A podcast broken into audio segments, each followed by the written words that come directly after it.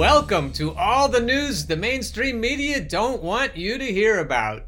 Speaking of, Sidney Powell has a biblical lawsuit coming which accuses Georgia Governor Kemp of deal with Dominion. Dominion, as you may know, is a ballot machine company. This is from Newsmax TV and is by Eric Mack. Levying explosive claims of widespread voter fraud specifically tied to Dominion voting systems and potentially a pay for play scheme with GOP Governor Brian Kemp, Trump campaign lawyer Sidney Powell on Newsmax TV vowed to deliver a biblical voter fraud case this week. We've got tons of evidence. It's so much it's hard to pull it all together, Powell told Saturday night's The Count, co hosted by Rob Schmitt and Mark Halperin, teasing the explosive allegation of the Georgia governor in a contested and key battleground state. Hopefully, this week we will get it ready to file and it will be biblical. It's a massive project to pull this fraud claim together with the evidence that I want to put in, she added. Among the most explosive claims alluded to by Powell were Joe Biden votes being weighted at 1.25 times and President Donald Trump votes being parsed at three fourths. Algorithms that gave Democrats 35,000 extra votes, and that's just in Georgia. Modifications made to voting machines after statutory cutoff dates for changes. Past election victories, including Hillary Clinton's primary victory over Senator Bernie Sanders, being forced decided by Dominion voting systems. She also said that Bernie was told about this and chose to do nothing about it. Alleged pay for play kickbacks to public officials, potentially even Georgia GOP Governor Kemp for a late grant to use Dominion voting systems. Georgia is probably going to be the first state I'm going to blow up, Powell said rhetorically, with her pending lawsuits alleging massive voter fraud. We're very clear on the law and the facts on multiple issues, and we haven't even begun to present the big fraud case yet that I am still working on. Mm. And it's going to be a blockbuster. Frankly, the affidavits we've already introduced are hardcore evidence. They're firsthand testimony of witnesses who saw how and why the system was created and how it worked to accomplish the objective for Hugo Chavez. There are people who saw ballots being destroyed. We've got evidence from people who saw fake ballots being created. We've got all kinds of different evidence, and then we've got the statistical and mathematical evidence that's absolutely irrefutable. I mean, a coin doesn't land on the same side when you flip it 186,000 times you can't just inject 86,000 Biden votes and expect anybody to believe those are real, and they're not. When we and when we the, see, no matter how you analyze the statistics, whether it's a predictive model or the actual data as it comes in, it it doesn't hold water. There are hundreds of thousands of people in our criminal system right now in prison who were convicted on far less evidence of guilt than we have here. There have been warnings about this system. We were talking about it earlier, Sidney. I mean, you had Senators Warren and Klobuchar uh, that, that made a big stink about the 2018 midterms, saying that they don't trust Dominion, that they saw evidence that, that votes could be switched using these systems. These are Democrats. But now they can literally drag and drop hundreds of thousands of votes wherever they want them.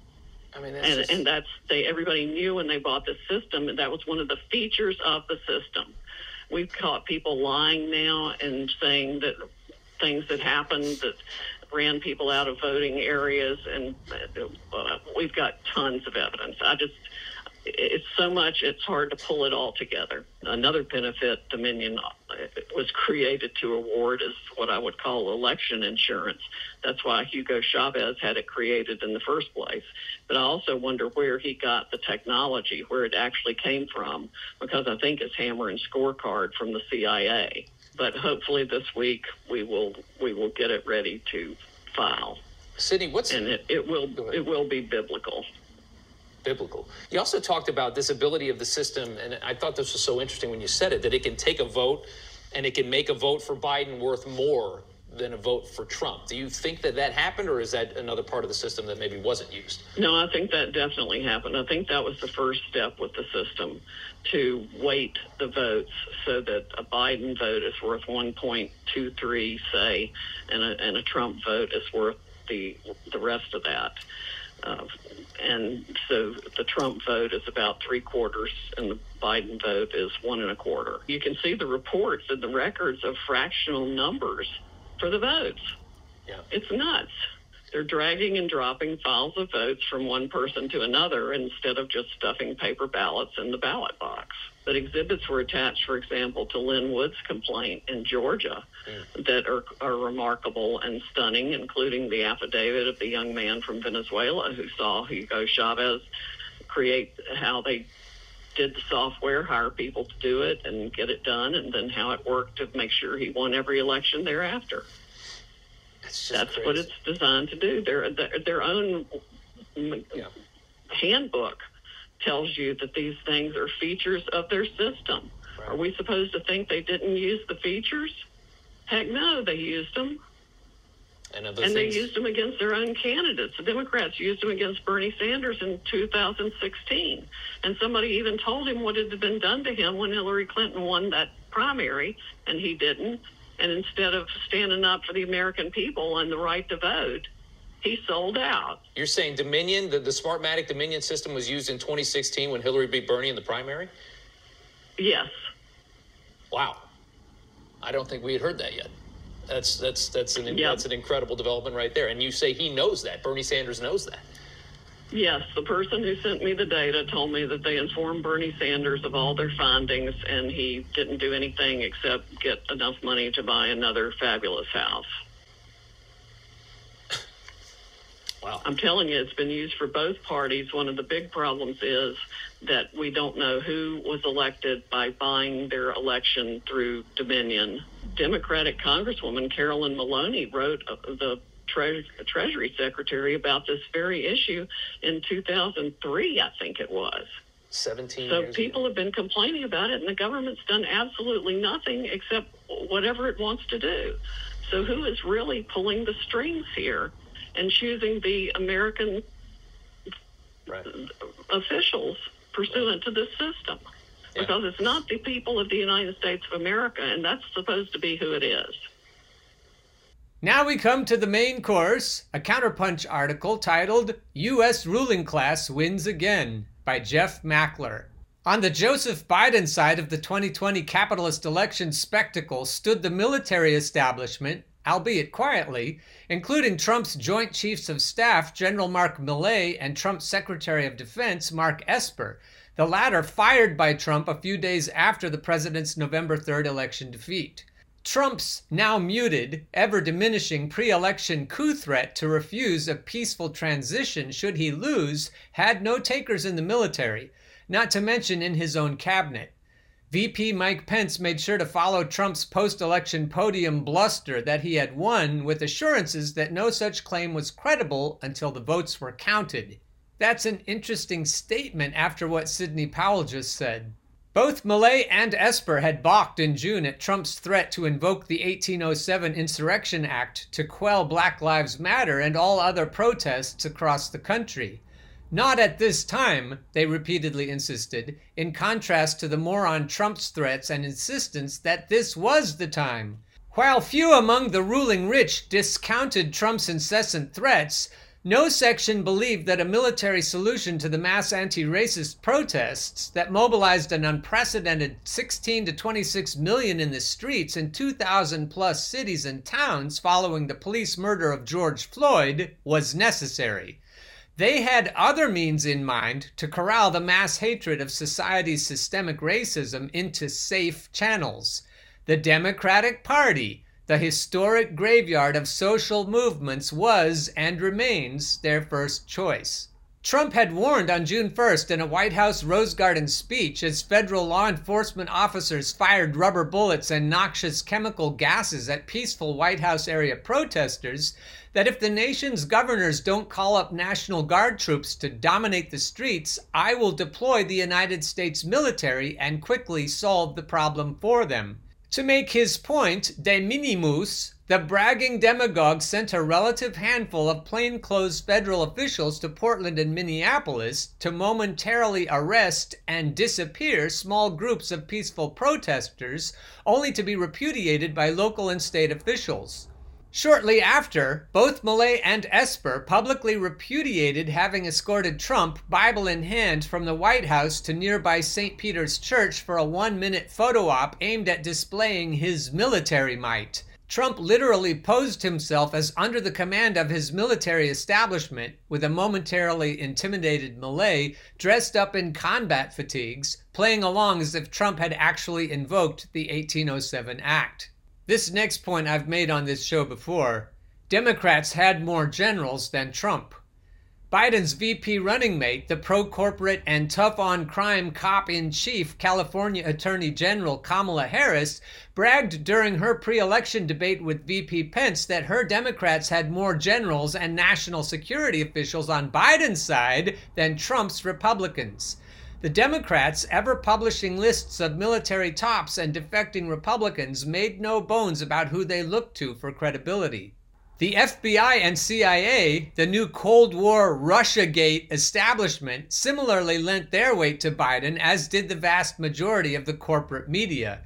Biden's red baiting Democrats and their FBI slash CIA friends nevertheless repeatedly proved incapable of proving that Russia had spent a dime supporting Trump, not to mention Putin's government stealing or tampering with U.S. ballot boxes. This is me speaking. It appears to me that the Democrats are fine with tampering with U.S. ballot boxes and need no help whatsoever from the Russians. Less than a week after the election, Trump signaled his intention to boot the FBI and CIA directors while he replaced defecting or equivocating NSA and Pentagon officials with more reliable toadies.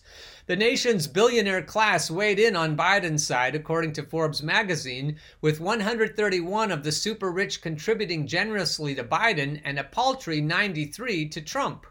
The 2020 election contest included a record spending of $13.3 billion, nearly double the amount spent in 2016, with Biden outspending Trump in the last months by a factor of 2 to 1. Republican stalwarts support Biden. Well known Republican establishment figures like former President George W. Bush, warmonger in chief for his two terms of service for the ruling rich, joined the Biden team. Bush's presidential credentials included his ownership of the Texas Rangers baseball team, plus a few posts that he assumed by virtue of his lineage to his multi billionaire Cold War father, President George H.W. Bush, whose bona fides included being the CIA's director in chief. Biden's team included former bodybuilder and film star Republican Arnold Schwarzenegger, who was promoted to the California governorship by the then world's richest corporation, General Electric, and via his personal ties to the Kennedy clan.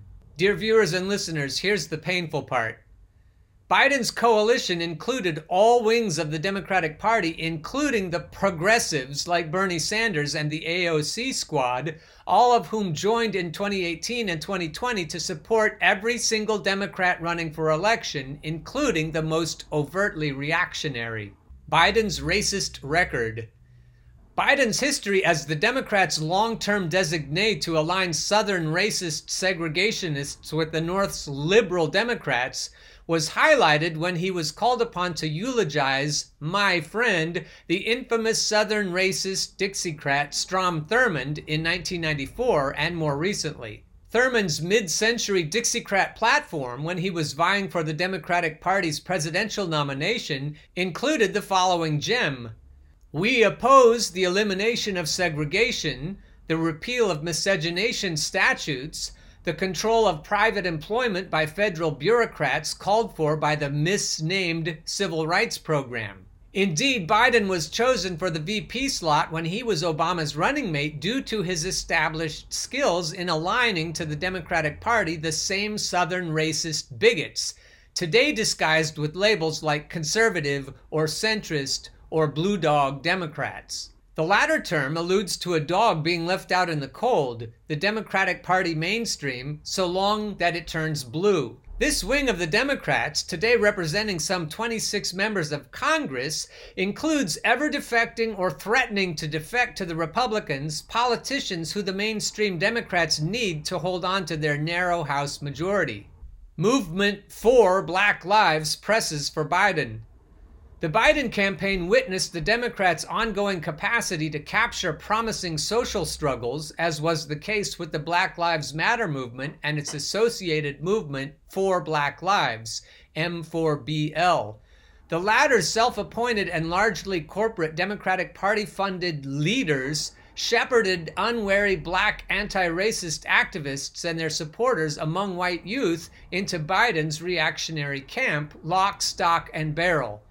From the online M4BL sponsored Black National Convention to the Al Sharpton initiated March on Washington to literally every elected black Democrat in the country, the promising mass mobilizations against ongoing police brutality and murder and against U.S. systemic racism were turned to the Biden campaign.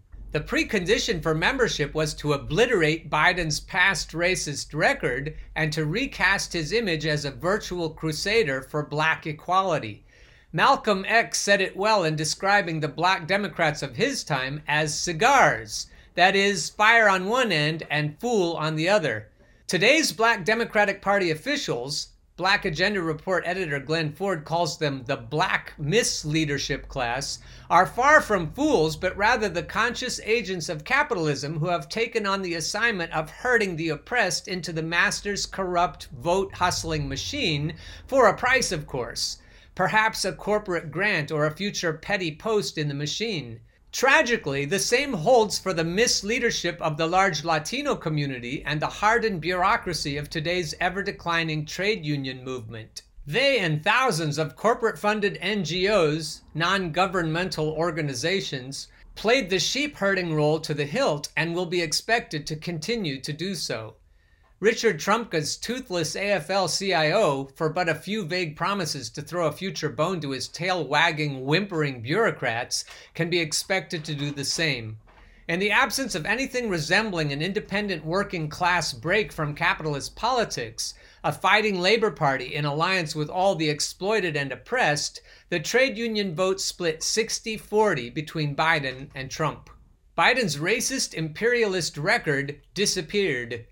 Disappeared from these sheep herding politicians and bureaucrats' discourse was Biden's key role in crafting the overtly racist crime bills, virtually authored by police unions, that sent millions, majority black, Latino, and Native Americans, to the nation's increasingly privatized for profit prison industrial complex to work at Fortune 500 corporations at slave wages. Biden was compelled to offer up a few words of apology for this mistake, as he did for his support for the Iraq War, an imperialist mass slaughter that murdered one and a half million Iraqis, justified by lies of Iraq possessing weapons of mass destruction. Biden's admitted mistakes were taken for good coin by so called progressives because they had once again found a greater evil to oppose. I'll break in here and say that that's really the main reason I started this channel. People need to understand that lesser evil voting is what got us into this mess in the first place. Disappeared from the progressives' rhetoric were the Obama administration's multi trillion dollar corporate bailouts via quantitative easing, printing money, and gifting it to the corporate elite at near zero interest rates disappeared were the Obama Biden bloated military budgets and their seven simultaneous imperialist wars for profit and plunder against poor and oppressed nations. Wedded to the marrow to solve capitalism's ever deepening crises at the expense of working people, the Obama Biden administration came to office with majorities in both houses of Congress and proved incapable of advancing the interests of the vast majority. Obama Biden became the world's leading immigrant deporters, frackers, offshore drillers, secret surveillance orchestrators, and warmongers. Elected by their ruling class superiors, they oversaw the deindustrialization of large portions of the country, wherein ever declining U.S. profit rates were to be countered by hiring Chinese or Vietnamese or Mexican workers to operate U.S. owned plants at a fraction of the labor rates in the U.S. Those plants that remained in the US or were constructed during the Obama Biden reign were subjected to the ongoing replacement of workers with robots and or with speed up and cuts in wages, benefits and pensions. In truth, Obama Biden laid the basis for what Trump Pence continued. Trump's reactionary nationalist appeals were aimed at workers whose jobs were eliminated by Obama Biden and their predecessors. Trump's promises notwithstanding, few, if any, jobs were brought back to the U.S. Progressive Democrats, an oxymoron. Capitalist elections are orchestrated at every level, zero exceptions, by the U.S. ruling class.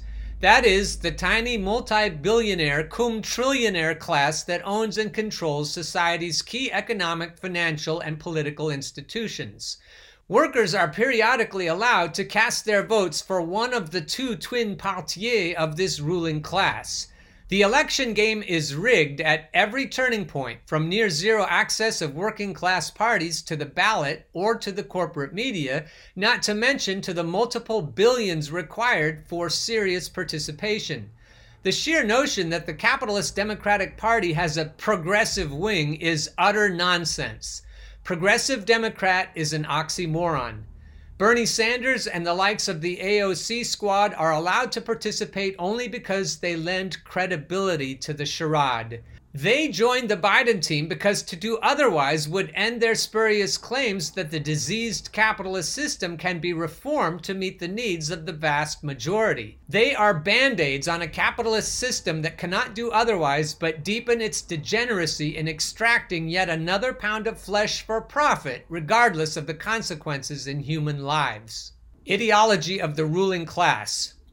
In capitalist society, the dominant or all pervasive ideology is the ideology of the ruling class, the class whose representatives, fundamental structures, institutions, and corporate media control the dissemination of ideas.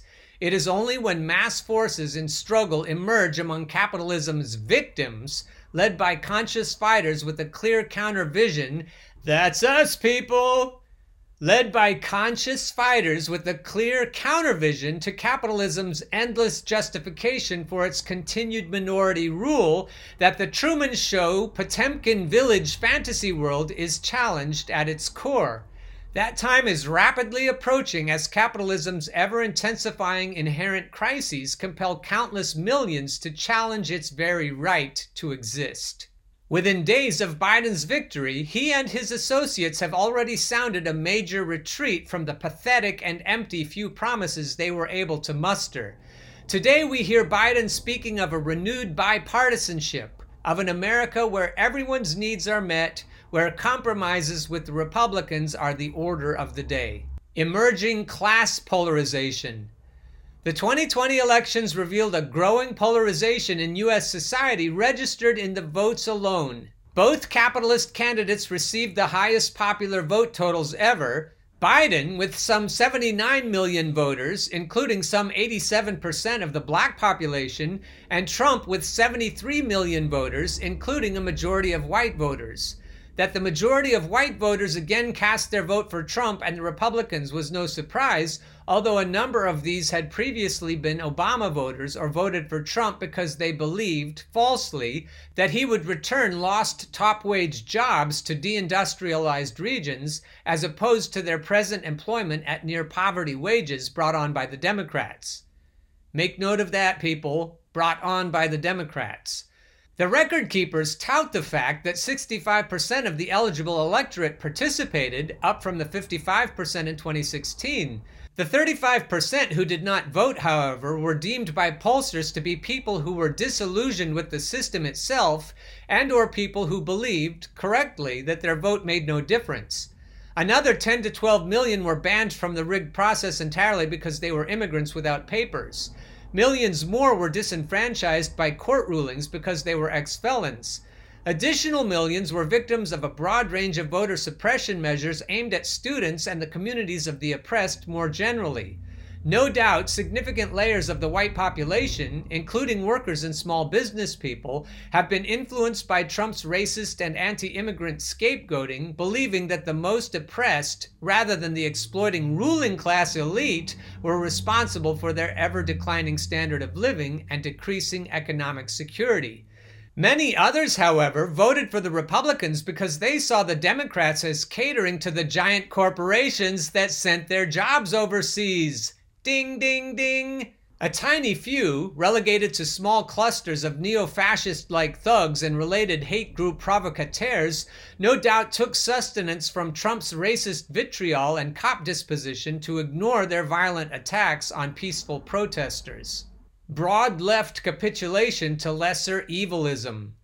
Tragically, the 2020 elections witnessed the near collapse of the socialist left, with one after another party or group crossing the class line to join Biden's lesser evil camp, and especially after their touted democratic socialist standard bearer, Bernie Sanders, another capitalist candidate with a carefully crafted Don Quixote image, was unceremoniously eviscerated in the course of the Democratic Party primaries. Sanders, thrown under the billionaire financed oncoming Biden bus denouncing socialism and all of Sanders' modest proposed reforms of an unreformable capitalist monstrosity, stayed the course as he had promised to the end, perhaps with a future seat at Biden's cabinet table, pending his agreement to maintain the fiction of the viability of bore from within the monster and proceed as usual to champion the lesser evil. Okay, people, this was a difficult pill to swallow. If there is anything unfair or untrue about this article, I would love it if you could help me debunk it. At this point, though, I can't think of any.